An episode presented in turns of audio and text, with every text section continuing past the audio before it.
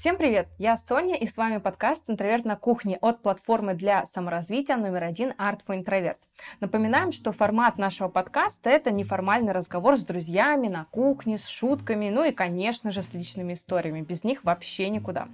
Если вам интересна более строгая подача материала в формате лекций или хочется глубже изучить тему, то мы советуем наш курс «Как преодолеть страх новых начинаний». Ведь сегодня мы будем говорить именно об этом. Вы можете купить купить этот курс, и он будет доступен для вас навсегда. Или вы можете посмотреть его и еще сотню других курсов, оформив нашу первую образовательную подписку. То есть в течение месяца вы можете смотреть абсолютно любые наши курсы, начиная от философии, психологии, заканчивая тем, как выращивать растения у себя дома. Смотреть нас удобно не только на компьютере, но и на телефоне, ведь у нас есть прекраснейшее приложение и даже есть версия для планшета, что делает наше приложение еще удобнее. Оформите покупку или подписку на сайте и активируйте в приложение. Так вы обойдете все трудности с оплатой. А сегодня мы с вами поговорим, почему же мы все-таки пытаемся каждый раз начать жизнь заново. С Нового года, с первого числа, с понедельника и так далее. Как вы уже поняли, меня зовут Соня, я клинический психолог и лектор нашего прекрасного проекта. И сегодня я буду на этом подкасте, конечно же, не одна. С нами сегодня Глеб. Глеб наш философ. Глеб, поздоровайся. Всем привет и прекрасный Алан. Куда же мы без Алана?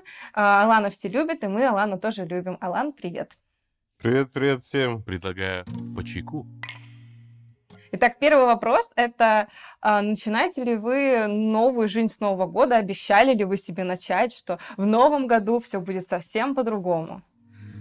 О, конечно, да. Я очень откладывал на самом деле этот Новый год, потому что я наобещал себе кучу всего.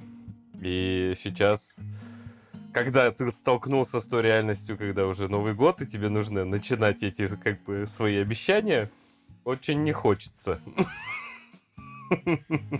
Я именно тот самый человек, который... Эм, Интересно, как ты откладывал Новый год?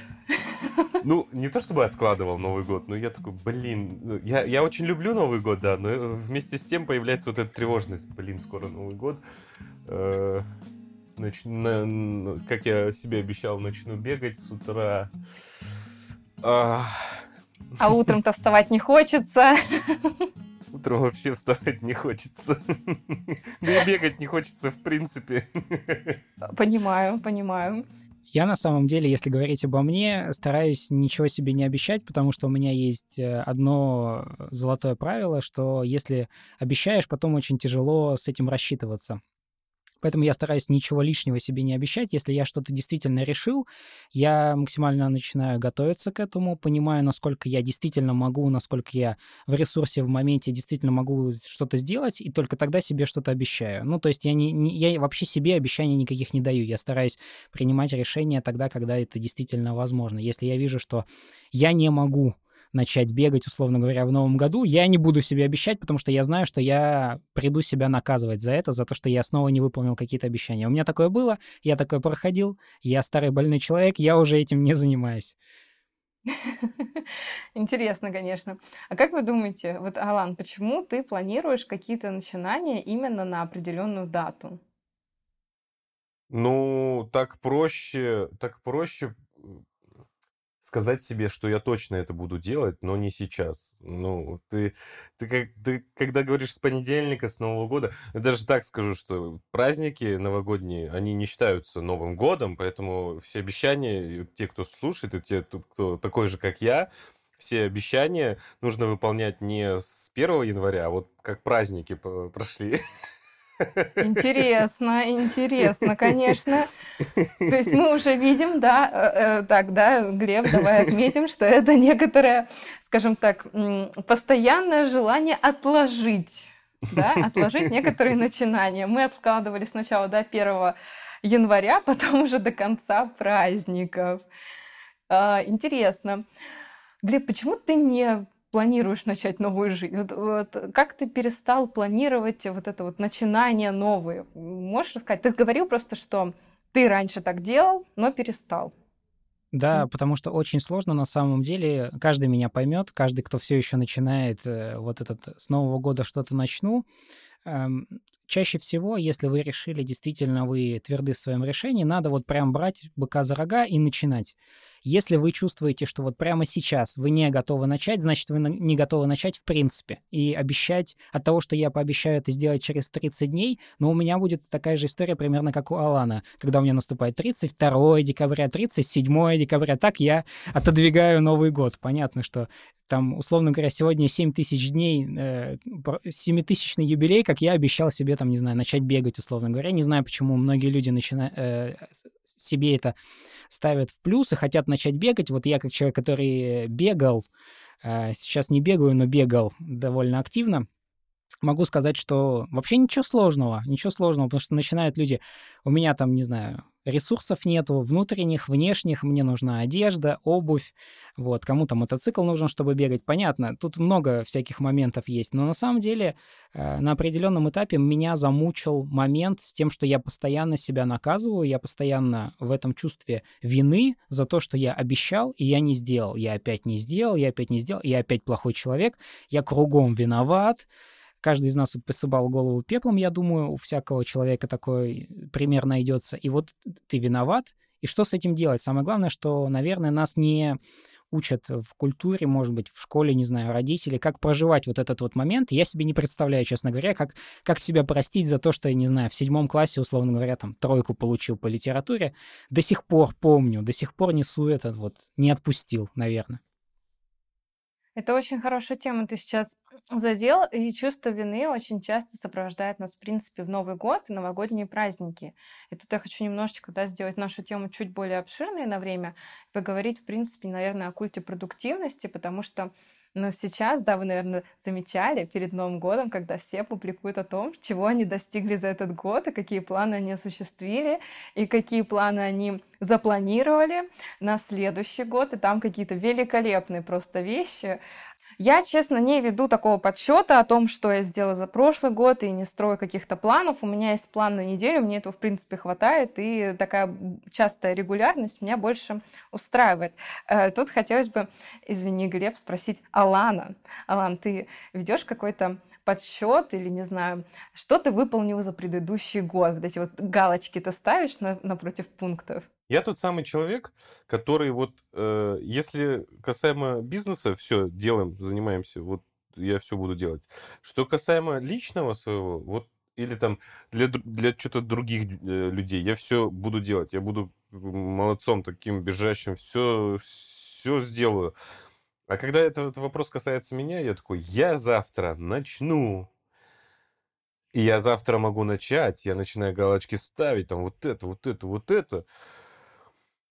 А потом через неделю, так, сегодня галочку, ну, не, я успею поставить, да, да, потом уже на следующий день. Я вчера забыл, но, но сегодня точно сделаю. И вот уже проходит месяц, и я такой, да блин. Я перестал ставить галочки. На самом деле это довольно но это нормально, вообще какое-то желание изменить э, свою жизнь, да, чего-то достичь нового, да, там, привить себе новые привычки. Я думаю, э, сейчас, да, напишите наши слушатели, если это вам знакомо, когда вы ночью вдруг резко решаете, что надо срочно качаться и заниматься физкультурой, и вот этот прилив энергии ночью, на утро вы забываете о нем, и вся жизнь ваша возвращается опять, ну, в нормальное русло. Это нормально. Другая проблема в том, что нам прививают чувство вины за то, что мы что-то якобы не можем или не хотим делать. Например, тот же бег по утрам помню, еще все в социальных сетях призывали, что давайте бегать по утрам, это так здорово, это так полезно, но э, и потом как бы даже шеймили о том, что как вы можете этого не делать, это же так круто, это же так полезно.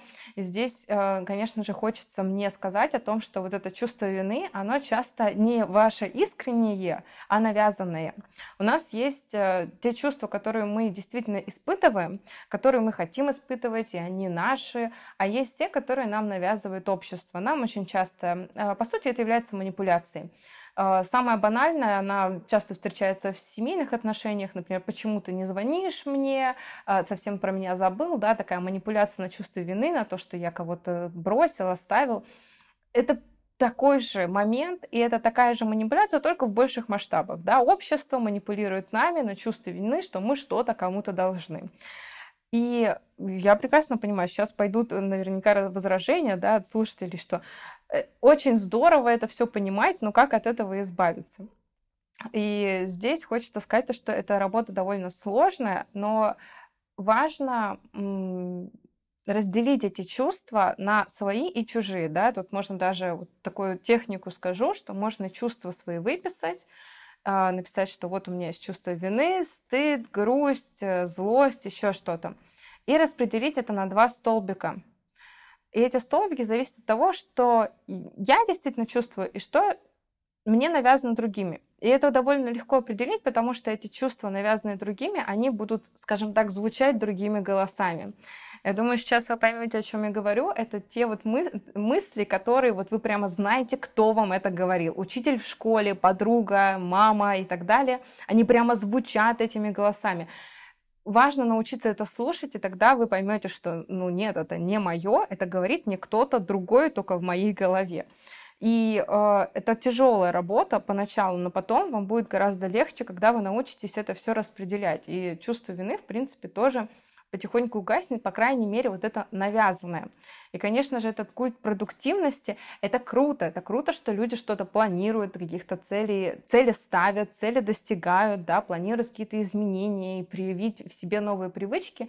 Но это, во-первых, не обязательно, и, э, во-вторых, это не обязательно касается вас. То есть, если вы не хотите, вы не обязаны этого делать. Хотя социальные сети и, в принципе, общество диктует нам, что это некоторая даже обязательная история.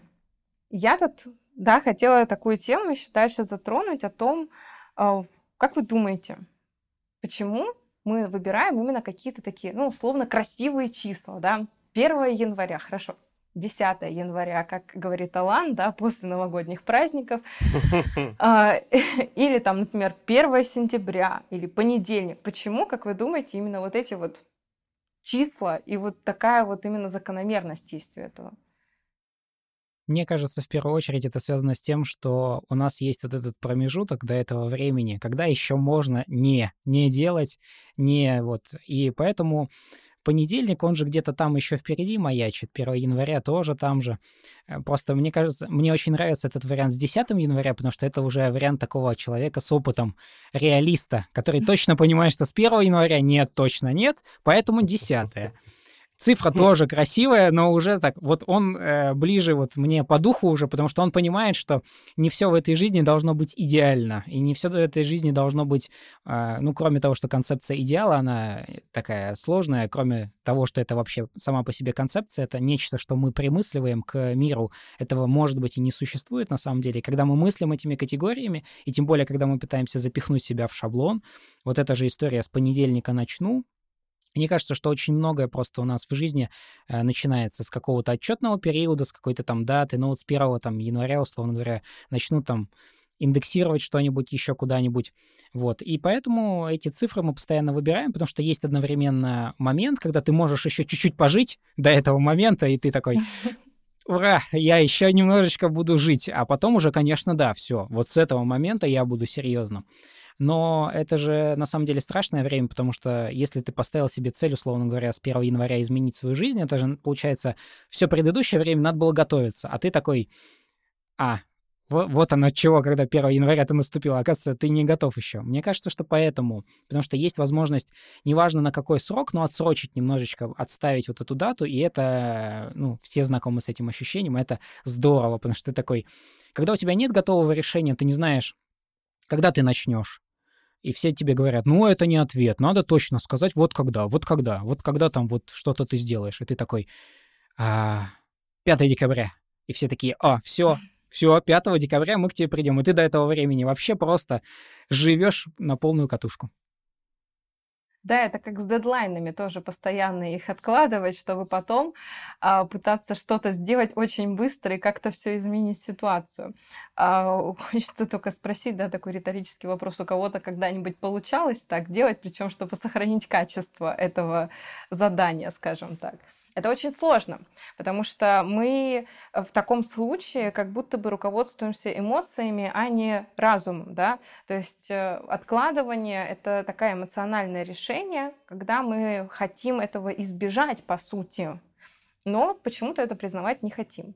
И руководствоваться эмоциями не самая разумная идея. Я сейчас объясню почему. Эмоции важны и эмоции нужны. Эмоции надо чувствовать, их надо анализировать, принимать, переживать, проживать. Но руководствоваться и действовать под гнетом эмоций это не самая лучшая идея. Потому что тогда мы получаем прокрастинацию, тогда мы получаем вот это вот, да, желание отсрочить все настолько, чтобы этого не настигло. И, конечно же, очень часто э, в желании начать с какой-то красивой даты, да, с понедельника или еще с какого-то числа, это является желанием вот как раз отсрочить перемены. Желание отдалить перемены, тут надо задуматься, да, почему мы вообще это хотим сделать и хотим ли мы действительно начать тот самый бег по утрам. Или это навязанное нам желание. Да? Сегодня будет много про навязанное и ненавязанное, потому что это очень важно. И, в принципе, вся психотерапия, она сводится к тому, ну, вот если так очень грубо обобщить, что мы разделяем свое личное, да, и выстраиваем какое-то свое личное вот это понимание я-концепции от навязанного обществом и другими людьми. Тут, конечно же, может, философы мне возра... Э, смогут возразить о том, что ну, весь человек — это как отражение да, его окружения и так далее, но в любом случае мы пытаемся хотя бы вот эти вот верх... верхушки да, убрать, которые совсем там навязаны и мешают человеку жить. А, я хотела, Алан, у тебя спросить такое. Почему, как ты думаешь, вот просто, э, если можно, да, попросить тебя проанализировать, что заставляет лично тебя откладывать вот эти вот начинания новые?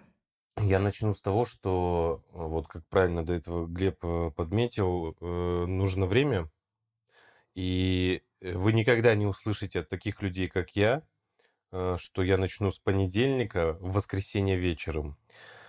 Скорее всего, я скажу с понедельника, но через неделю. Вот. Э, нужно время, потому что в моей голове есть э, образ идеального человека, такого всерукого, всеногого, такого с э, самым чистым сердцем, с, большой, с большим разумом и всемогущим. И, конечно же, хочется стремиться к этому. Я, причем я головой понимаю, что это нереальный образ, а, что это, скорее всего, недостижимая цель. И я вот всегда, всегда про себя шучу, что я постоянно, хоть и на диете сижу, но я просто так готовлюсь э, к разным ролям. То э, такого немного, немного э, роль набравшего вес, то э, потом роль роль э, такого худого человека. Я вечно, ве, вечно готовлюсь к какой-то роли. Прекрасно. Я дохожу до цели. Я же дохожу до цели, но потом я такой, фуф, расслабился и не удерживаюсь на ней. И вот эти праздники новогодние, конечно, тоже подбили так. Э, я опять, э, я сидел на диете около полтора, полутора месяцев до Нового года, и сейчас мне придется опять садиться на эту диету. И э, разумеется, после праздников. С понедельника там когда-нибудь. Вот, поэтому я понимаю, что хочется, э, хочется быть тем человеком, которым ты себя в голове видишь и которого ты хочешь, ну, чтобы ты э, был таким суперменом, э, но при этом где-то внутри ты понимаешь, что это не совсем, ну, не совсем достижимая цель, поэтому, ну, с понедельника, может быть, попробую. Супермен, может быть, во мне проснется в понедельник или со следующего месяца или со следующего года. Кстати, При этом, знаете Алан... еще что? Да. Я же всегда об этом думаю, и я такой, ну ты же мог, блин, начать год назад, когда ты себе это обещал в предыдущий год. Вот за этот год, если бы ты э, поступательно, по чуть-чуть что-то бы делал, ты бы точно уже был ближе к цели, чем сейчас. То есть ближе к цели на один шаг, это уже ближе, чем на ноль шагов. Алан на самом деле поднял очень интересную тему, тему идеалов. Да, Глеб, ты тоже ее затрагивал. Давай немножечко в нее погрузимся, потому что для многих может стать вопрос, а что не так с идеалом? Что не так с идеалом, что конкретно не так с идеалом? Ну, во-первых, мне кажется, что первый пункт, о котором многие забывают, ну, пер, вообще самый нулевой пункт, с которого надо начинать, это то, с чего начинает Алан. Он на, на самом деле говорит шикарную вещь, он говорит, смотрите, какую вещь.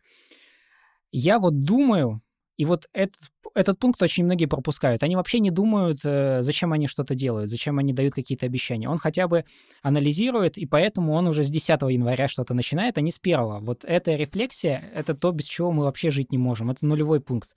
А первый пункт — это момент, мне кажется, что Алан тоже э, подспудно в некоторых своих обещаниях это тоже понимает. Я с этим знаком, я из своего опыта это рассказываю. Когда ты понимаешь, что то обещание, которое ты даешь, оно все равно не решит твою проблему. И ты четко понимаешь, что ты даешь это обещание, понимая, что если ты даже и успех э, приобретешь в этом начинании, то это все равно не решит какую-то твою проблему. Потому что зачем мы бегаем?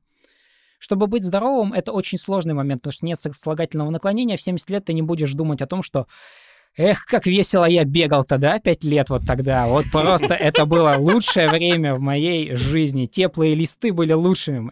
Так, такого не бывает. Бывает такое, что ты э, думаешь, да, если бы я вот тогда бегал, то сейчас я мог бы быть в лучшей форме. Но, опять, сослагательного наклонения нет, мы не узнаем, в какой бы форме ты мог бы быть. Может быть, не знаю, тебя бы машина случайно сбила, не хочу этого пожелать никому, но бывает такое, что бегуны бегут в наушниках и урабатываются здорово на пешеходных переходах.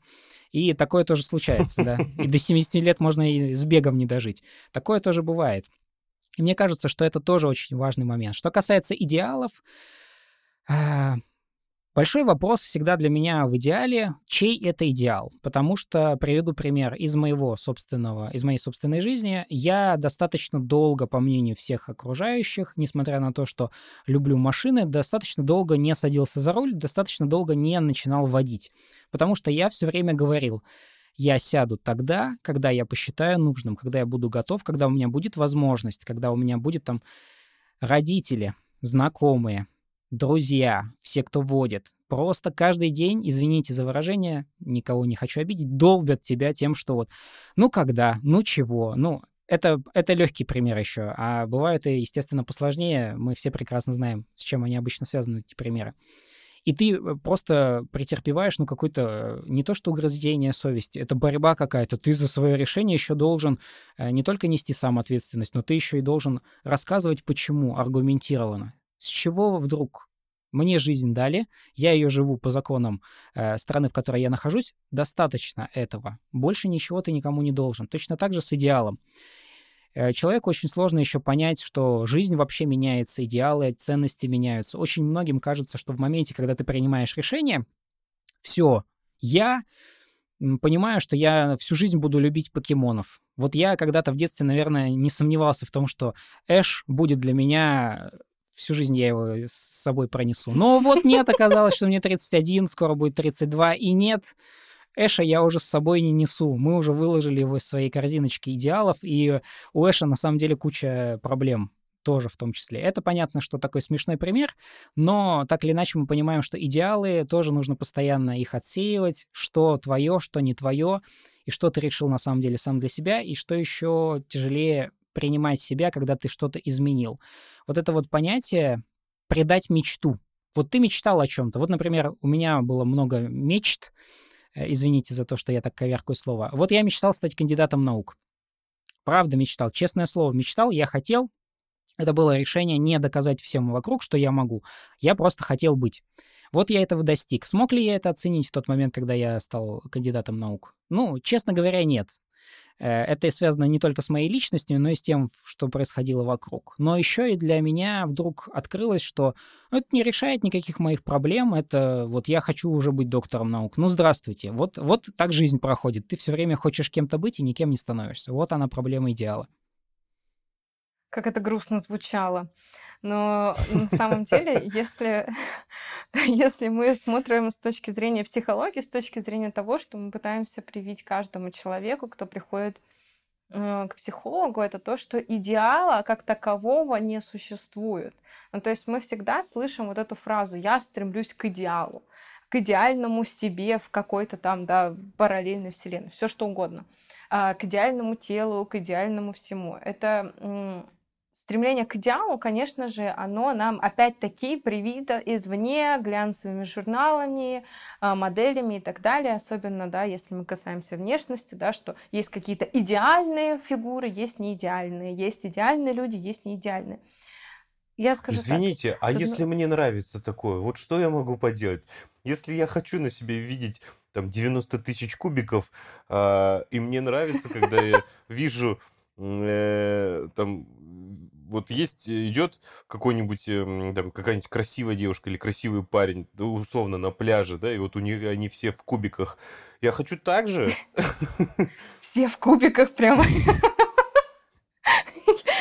Глаза кубиком, я представил эти глаза кубиком. Да-да-да-да-да, как бы глаз такие прямоугольничками. Minecraft, да здравствует Minecraft.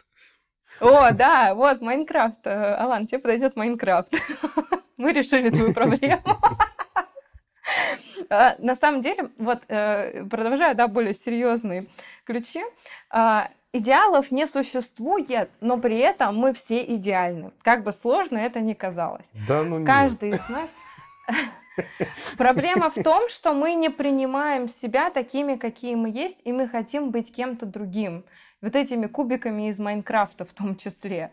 Мы хотим быть кем-то другим, но это просто недостижимо, и нам этого никто не объясняет. Нам говорят о том, что если ты накрасишь, ну там я говорю о женской индустрии в частности, потому что меня это касается очень лично, о том, что если я накрашу эти губы, я буду выглядеть как, э, я не знаю, как Кардашьяны. А если я там намажу этим волосы, то я буду как кто-то еще. Но на самом... И нас все время призывать к, том, к тому, чтобы мы стали кем-то другим, вот этим вот идеальным человеком, идеальным человеком с обложки. Но проблема Хорошо. в том, что это не решает нашей проблемы. Я, а я так скажу, что я не думаю, что я хочу стать э, каким-нибудь, ну не знаю, кто сейчас э, самый красивый мужчина, не знаю. Ну. Для меня Джонни Депп, не знаю, как для вас.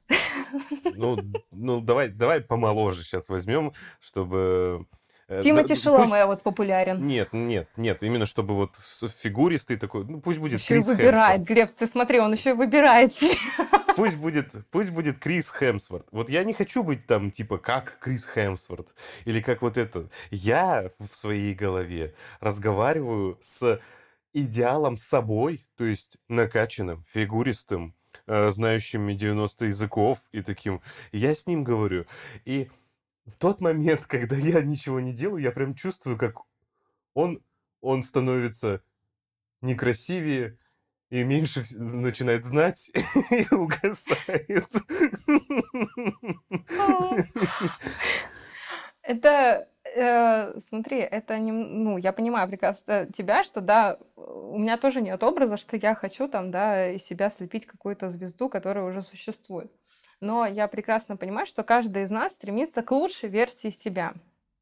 Проблема заключается в том, когда мы начинаем, даже делая себя все лучше и лучше, считать это недостаточным. То есть мы забываем элементарно благодарить себя и говорить себе, блин, классно, да, можно лучше, но я уже классный.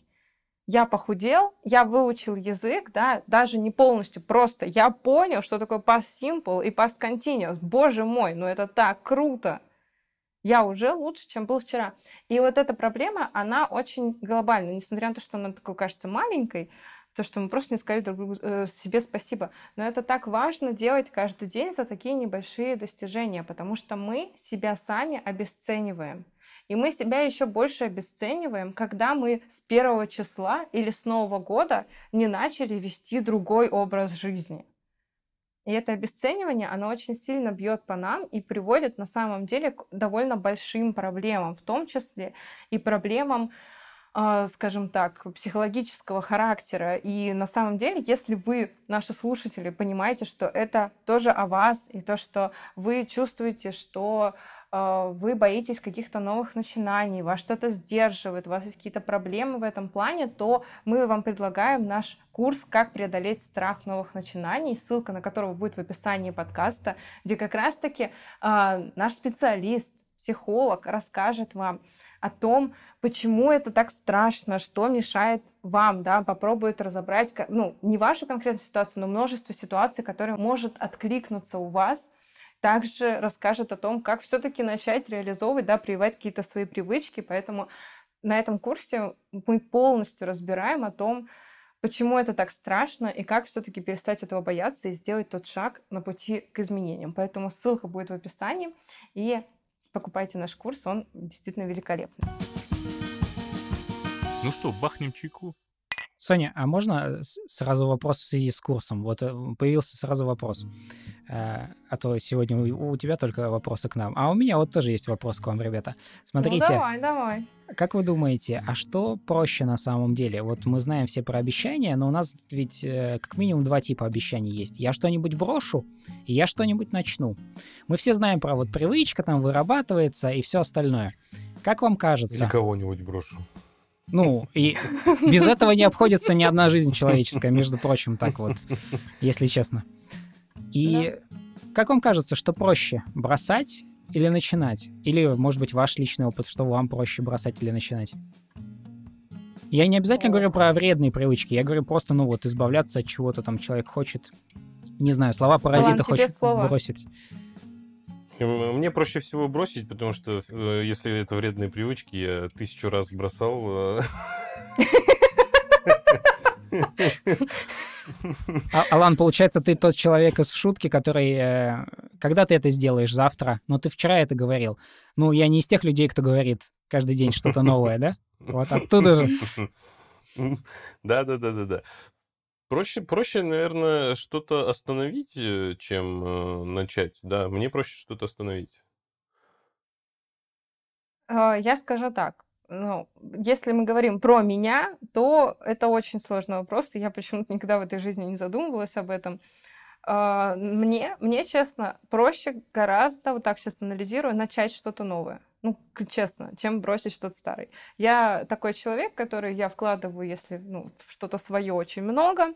Я не говорю про какие-то вредные привычки, конечно же, да, это немного другое. Я говорю про начинания, про какие-то, да, там, паттерны поведения, все что угодно. А, я вкладываю в это силы, себя, и мне очень тяжело действительно расставаться с тем, во что я вложила себя полноценно.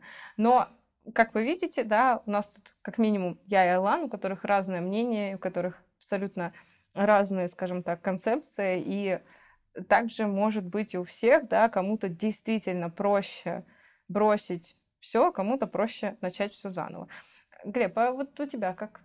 Я как человек, который хоть и не имеет типичных вот таких вот э, стандартных каких-то вредных привычек, э, не имел никогда за 31 год своей жизни, но я все равно понимаю, что самое сложное — это то, что касается личного, причем что начинать, что бросать, потому что то, что, что тебя по-настоящему касается, вот это всегда сложно бросить не знаю, бросить э, переедание или бросить какие-нибудь такие вот моменты, которые связаны с тем, когда ты, ну вот, есть какой-то инструмент борьбы со стрессом, например, переедание. Вот это по-настоящему тяжело бросить, потому что на стрессе ты вынужден продолжать жить. И вот э, начинать точно так же что-то сложно. Начинать Э, не буду говорить это слово правильно питаться, но начинать питаться как-то осознанно, например, понимать, что зачем ты потребляешь, вот это по-настоящему трудно. Поэтому мне кажется, что механизм на самом деле вот э, примерно одинаковый, но понимаю, когда люди не могут расстаться с чем-то или начать что-то новое, вот тоже боятся. Это, наверное, тоже какая-то такая характеристика личности. Поэтому я и задал вопрос.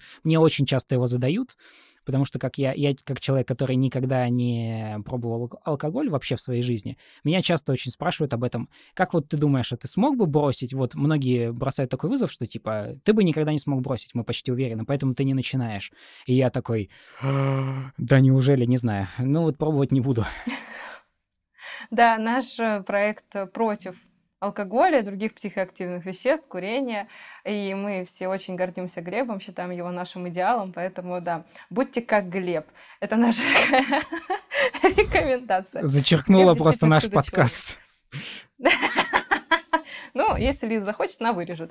На самом деле, ты, Глеб, очень затронул очень классную тему, и Алана это тоже затрагивала, я даже себе так чуть-чуть пометку сделала тут о том, что сейчас, тем более новогодние праздники, да, все эти новогодние столы, и наверняка многие а, пообещали себе, что вот закончатся праздники, и я приведу свое питание в порядок. И Алан говорил на этот счет о том, что очень сложно, да, вот э, ты достиг цели, но сложно удержать цель. И тут я хочу затронуть такой момент в том, что, э, в том, что есть некоторая, да, в психологии в нашей ну, норма, нормальное поведение, а есть некоторое поведение уже патологическое, которое ложится в основу различных расстройств. И в том числе а, расстройства пищевого поведения очень часто встречаются. И именно благодаря, я скажу благодаря, хотя оно тут не очень уместно, расстройствам пищевого поведения очень тяжело удерживать эту цель. И человек может постоянно худеть, набирать вес, худеть, набирать вес, да, потому что используют, скажем так, не самые лучшие пищевые привычки, и тем более используют диеты, которые уже, я думаю, что со мной все люди, которые занимаются расстройствами пищевого поведения, согласятся, просто-напросто не работают. А, тем более, что нам навязывают, да, вот этого, что э, прекрасное осуждение о том, что ну что, она елась оливьешечки, вот этой жирненькой, ой, как плохо, ой, как тебе должно быть стыдно, давай-ка испытывай чувство вины за то, что ты поел. И у нас запускается круг о том, что человек испытывает чувство вины, корит себя за это, назначает дату, что с 10 декабря, января, извините, он сядет на диету, а до 10 января еще надо дожить, поэтому я буду объедаться всем подряд, и это оливьешку наемся на год вперед. И, конечно же, 10 января он не выдерживает, потому что это сразу же чаще всего жесткие ограничения, и без оливьешки и в чай мы сахар не кладем. Срыв, и так заново. Таким образом формируется то самое пищевое поведение, которое ложится в основу расстройства пищевого поведения.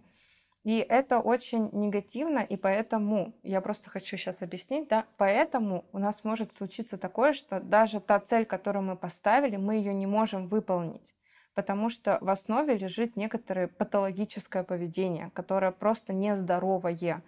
А если мы хотим сформировать здоровую привычку, в основе должны ложиться здоровое поведение в том числе.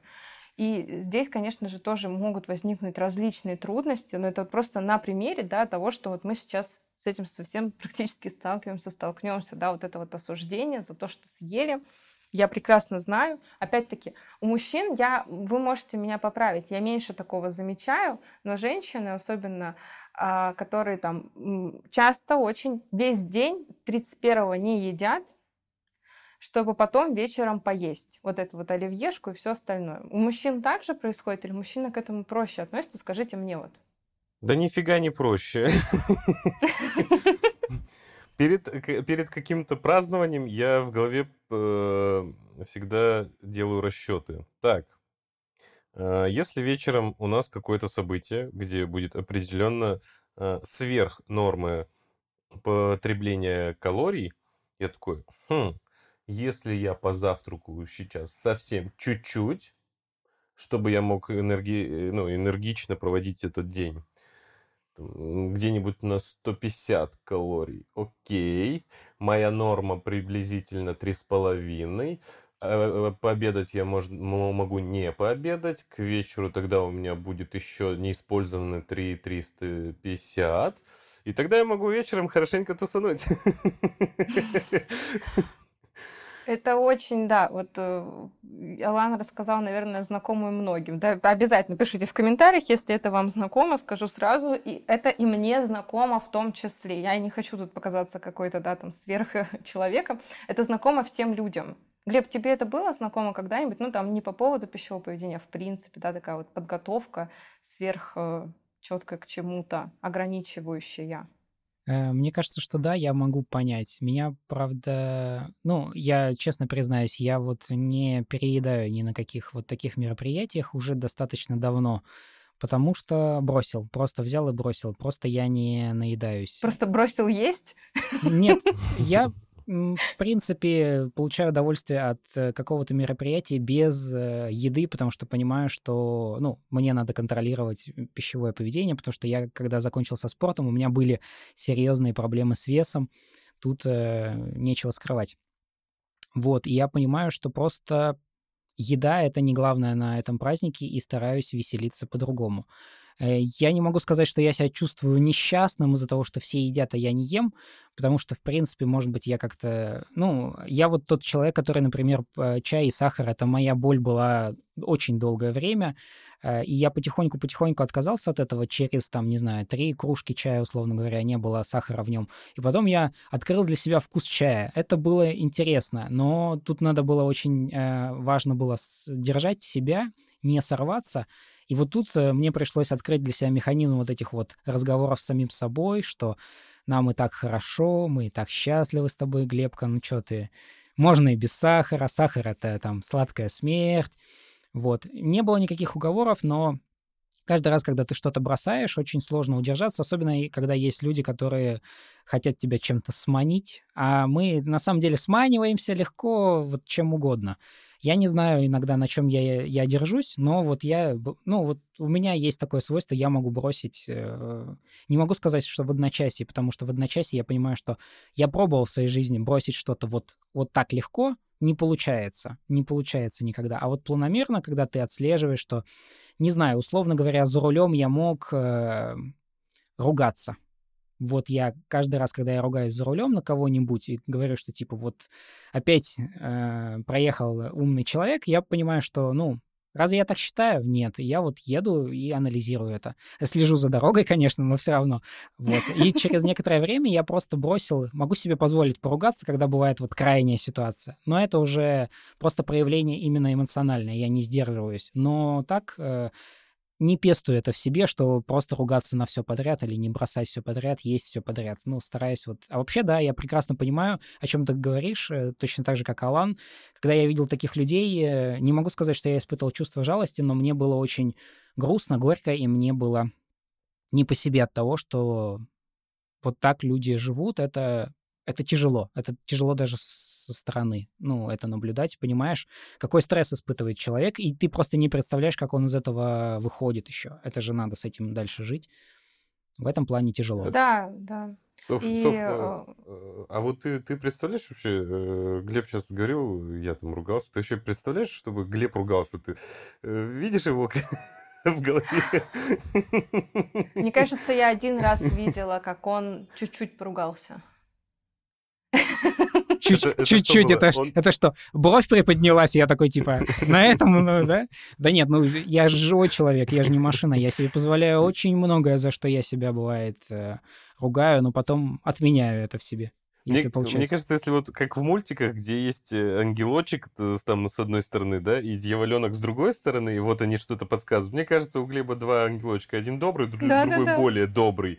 У меня сидит, сидят, а у меня как раз на, таки сидят два дьяволенка. Один злой, другой более злой. Так, съешь это, съешь это. Съешь это больше. Предлагаю по чайку. Глеб сказал, что он может себя поругать за это, да, а я, наверное, поругаю Глеба за то, что он ругает себя. Скажем так, я поругаю всех. А, потому что ругать себя за то, что вы совершили какой-то поступок, который якобы не является идеальным или нормальным, или что-то там такое, или вышел да, за рамки того, как вы хотите себе представлять свою жизнь, это, ну, тоже, опять-таки, нездоровый подход к самому себе. А, это не, ну, опять-таки, ошибки совершаем мы все. Нас, конечно же, не учат прощать самому себе ошибки. И кажется, что все, если я ошибся, то это какой-то конец всей жизни и так далее. Включается катастрофизация, включаются наши когнитивные искажения. А когнитивные искажения — это обманка нашего мозга. Он пытается просто сделать нашу жизнь чуть легче, в итоге делает наше психологическое состояние чуть сложнее. Но а, ругать себя ни в коем случае не надо, и это нормально, если вы вдруг съели что-то не то, что-то не там поругались, если вы там, да, вдруг не хотели этого и так далее. Это нормально, и себе это надо прощать, и себя надо в первую очередь любить. И э, на самом деле я хотела перейти да, чуть-чуть ближе к нашей теме, хотя мы вроде как вокруг и около все равно ее крутимся, и поговорить о том, э, почему перемены нас так пугают. Мы все время говорили, да, вот очень долго уже о том, что их хочется откладывать, э, как можно дольше, вроде как хочется к ним подготовиться, но на самом деле очень часто перемены любые, да, даже бег по утрам, это те перемены, которые нас пугают, и это сопровождается очень часто страхом и тревогой. Э, вы чувствовали когда-нибудь такое, что прямо тревожно начинать что-то, тревожно что-то бросать, тревожно начинать новые привычки? Почему эта тревога у вас возникала? Я задавался этим вопросом на самом деле, и отчасти э, да, есть такой момент, что сложно начать. Но есть еще другой момент, что ты боишься не того, что ты начнешь, а ты боишься, что ты сделаешь это, и таким образом потеряешь свою мини-мечту, э, э, замещения которой нет. Если, допустим, э, ты добился, это часто бывает в целях, ты добился какой-то цели, и путь был классный, и было кайфово, и уже как бы неважно, какая была цель, но ее больше нет. И путь такой же уже не, э, не повторить. Э, и вот этого начинаешь бояться тоже. Что, Алан, блин, получается, Крис Хемсворт ни о чем не мечтает и страдает? Ну. Да. Все, диагноз готов. Спасибо. Да.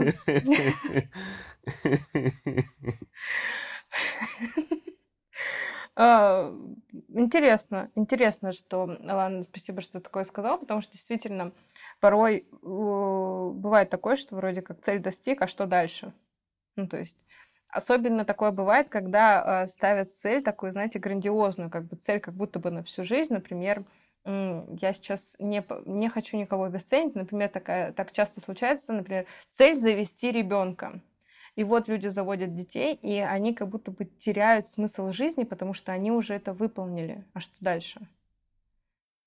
Я всегда говорю о том, что цель должна быть, ну, чуть-чуть невыполнимой. Ну, такая вот у меня концепция.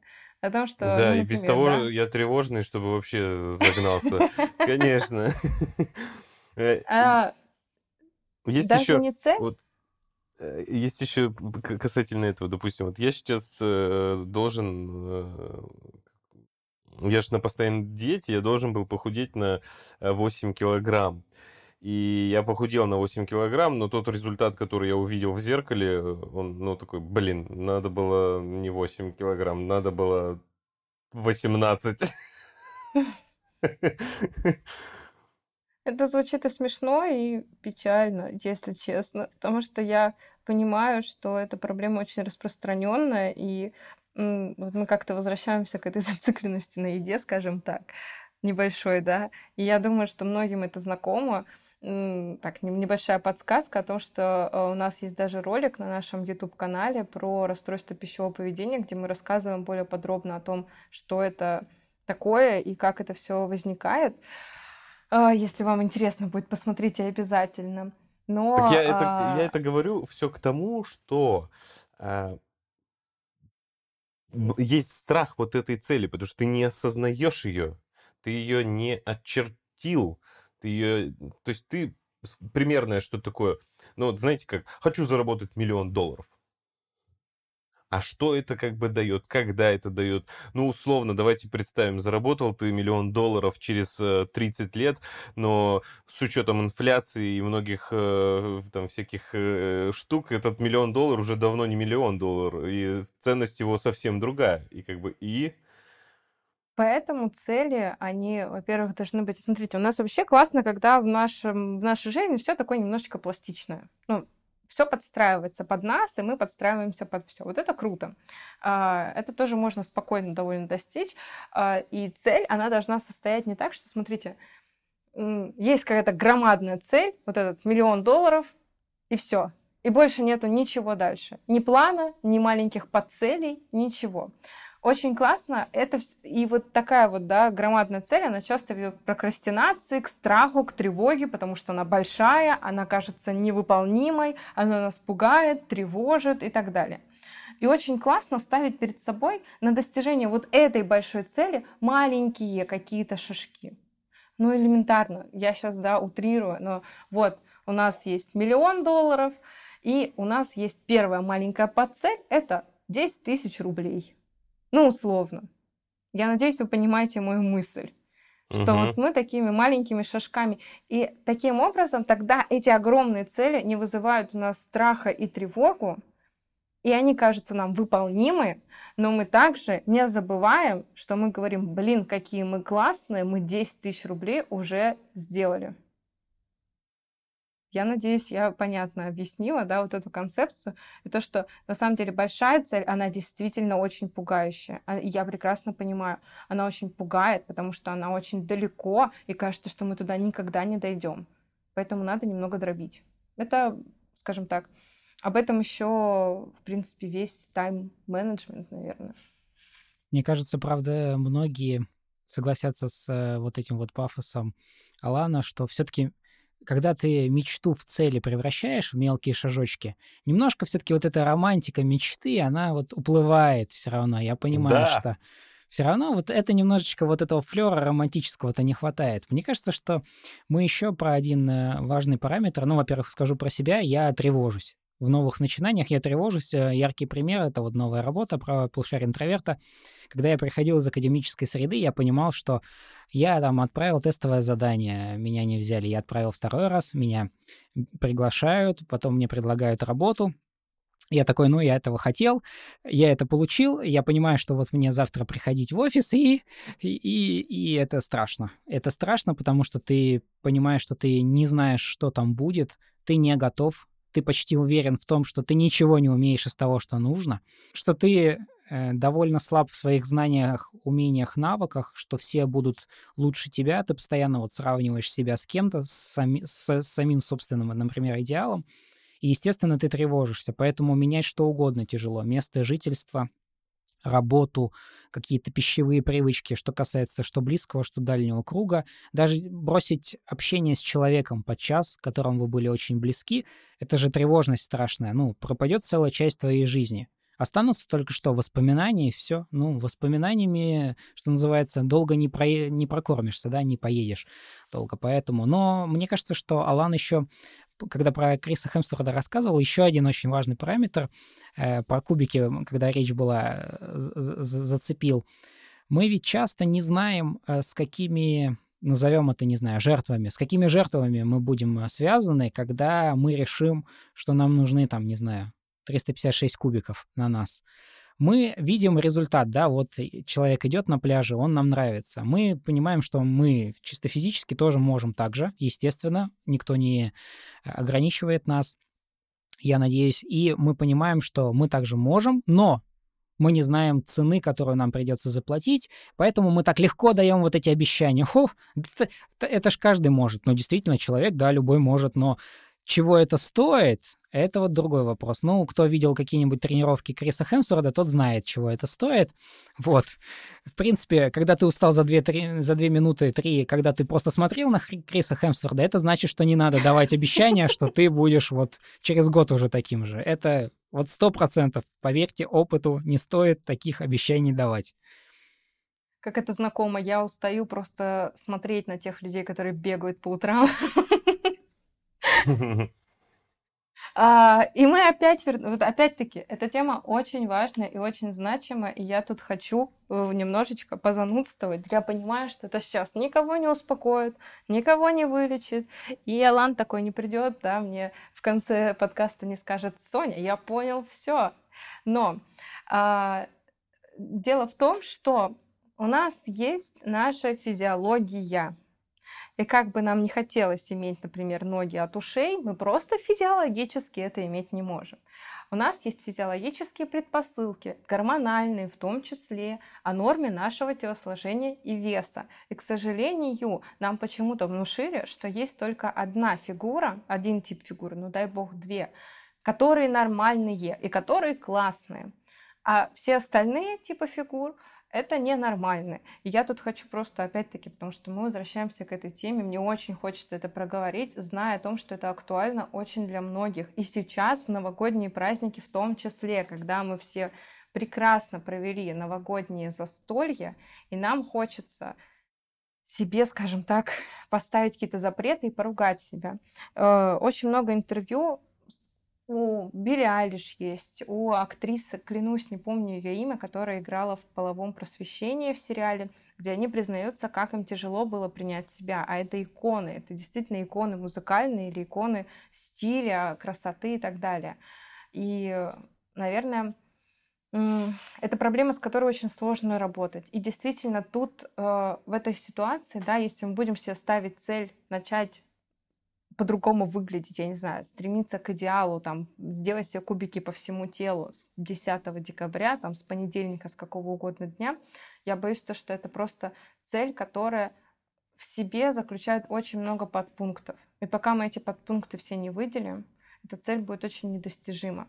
Опять-таки, потому что цель очень большая, и она просто нереальная. И в нашей голове в том числе. И это очень тяжело, и я понимаю, что очень многие с этим в том числе либо сталкивались, либо сталкиваются сейчас в данный момент. И это очень страшно и тревожно. А, в принципе, поэтому да, мы рекомендуем вам наш курс, который расскажет о том, как побороть этот страх перед тем, как начать что-то новое. А, и, в принципе, что делать, если вот этот страх вас окутывает, вы никак не можете начать реализовывать свои цели, которых вы так давно мечтаете. Поэтому ссылочка будет в описании. Курс так и называется «Как преодолеть страх новых начинаний». Ну что, бахнем чайку? Наверное, под конец, да, я хочу затронуть с вами такую более позитивную тему, что ли. Это что нужно сделать для изменений. Ну, то есть как все-таки начать эти изменения? Есть ли, вот хорошо, у вас же что-то, ну там Алан говорит нам, что вечно что-то не получается, но что-то же у тебя получается, и тебя прекрасно с этим справляешься. Есть ли у тебя какие-то лайфхаки? Как тебе все-таки удается этих целей достигать? А, очень... Это такой будет очень банальный, наверное, совет. А, когда не понимаешь, э, топи. Э, вот Просто делать, не думать. Э, очень помогает. По крайней мере, мне в моей жизни очень всегда помогает. Я вот э, нужно сделать, делаю.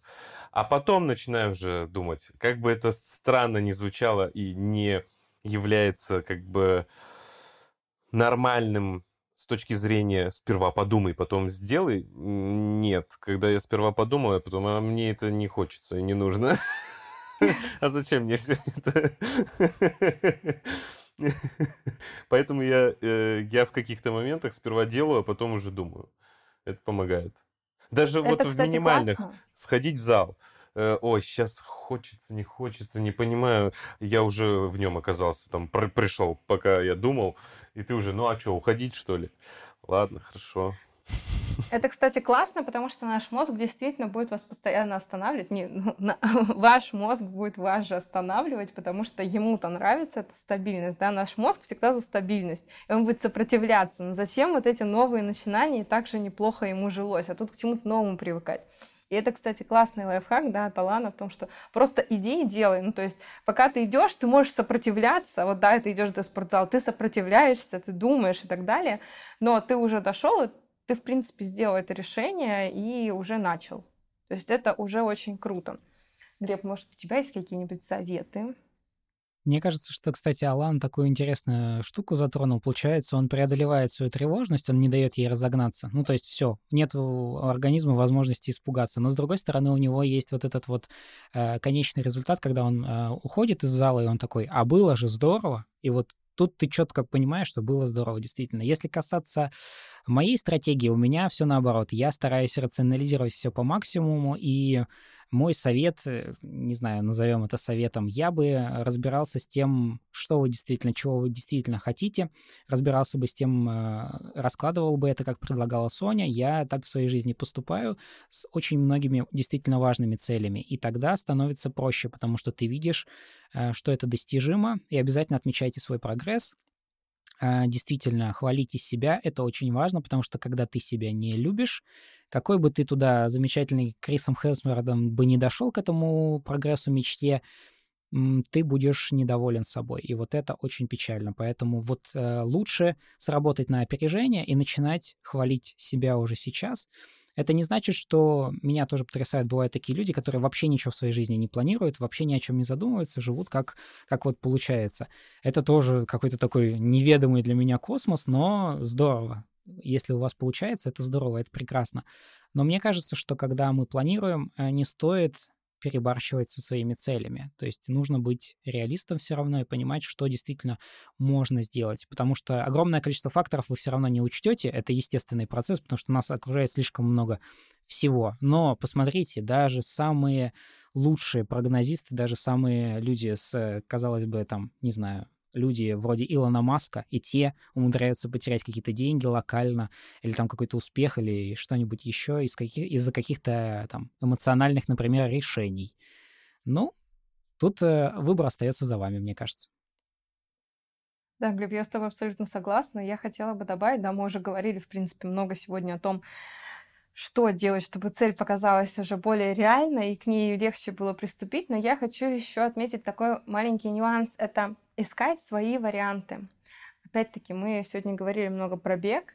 Почему-то все думают, что бег это отличный вариант для всех. Но кто-то может не любить бегать. И для кого-то подойдет, например, спортивная ходьба условно. Или вы хотите заняться спортом, и все говорят о том, что надо идти в эту качалку, да, и тягать эти гири. Найдите себе тот спорт, который понравится вам именно. То есть надо менять эти цели, да, если вы хотите, что, ой, это классно, тоже можно было бы достичь, подумайте и преобразуйте ее под себя, под свои какие-то личностные качества, под свои интересы, и тогда эта цель будет для вас легче и более реалистична.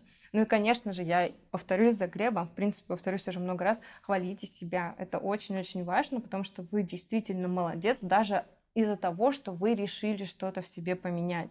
И это уже очень-очень круто, и за это уже стоит себя похвалить. Сонь, Соня, а ну, можно... Это прекрасно, да. Можно вопрос? Тебе как сексологу такой вопрос. А вот если спортивную ходьбу, ходьбу поменять на секс, это нормальное вот соотношение? Или ты не советуешь как сексолог? Тоже спорт. Просто я ищу варианты для людей, которые вот задумываются об этом. Ну, это из Или такого... дротики. Дартс тоже ничего. Хорошо, понятно. Ну, там в нагрузке стоишь, все понимаю, да. Главное, чтобы было желание. Я лишь за то, чтобы э, люди занимались сексом, если есть желание. Если желания нету, хочется другой физической активности, займитесь другой физической активностью. Идеальный вариант. Секс должен быть по желанию. Да. Или дротики. Но это тоже можно заменить. Или дротики. Да, тоже верно. На этой прекрасной ноте давайте с вами закончим. Я скажу вам огромное спасибо за то, что вы сегодня присоединились ко мне на этом подкасте. Спасибо, Глеб, спасибо, Алан, спасибо всем нашим слушателям. Я очень рада была сегодня с вами поговорить на эту очень интересную и порой даже, ну, очень жизненную тему, я бы так сказала. А, напоминаю о том, что а, мы будем очень рады, если вы поставите лайк, напишите комментарий. Вы можете слушать нас абсолютно на всех платформах, где только есть подкасты. Мы есть даже на Ютубе. В принципе, на Ютубе у нас есть еще очень много интересных роликов, в том числе и на тему, которую мы сегодня с вами разбирали.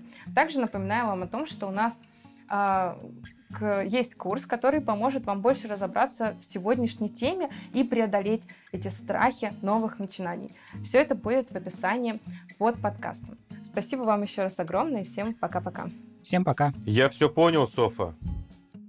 С понедельника начинаю. Шикарно. Пока-пока.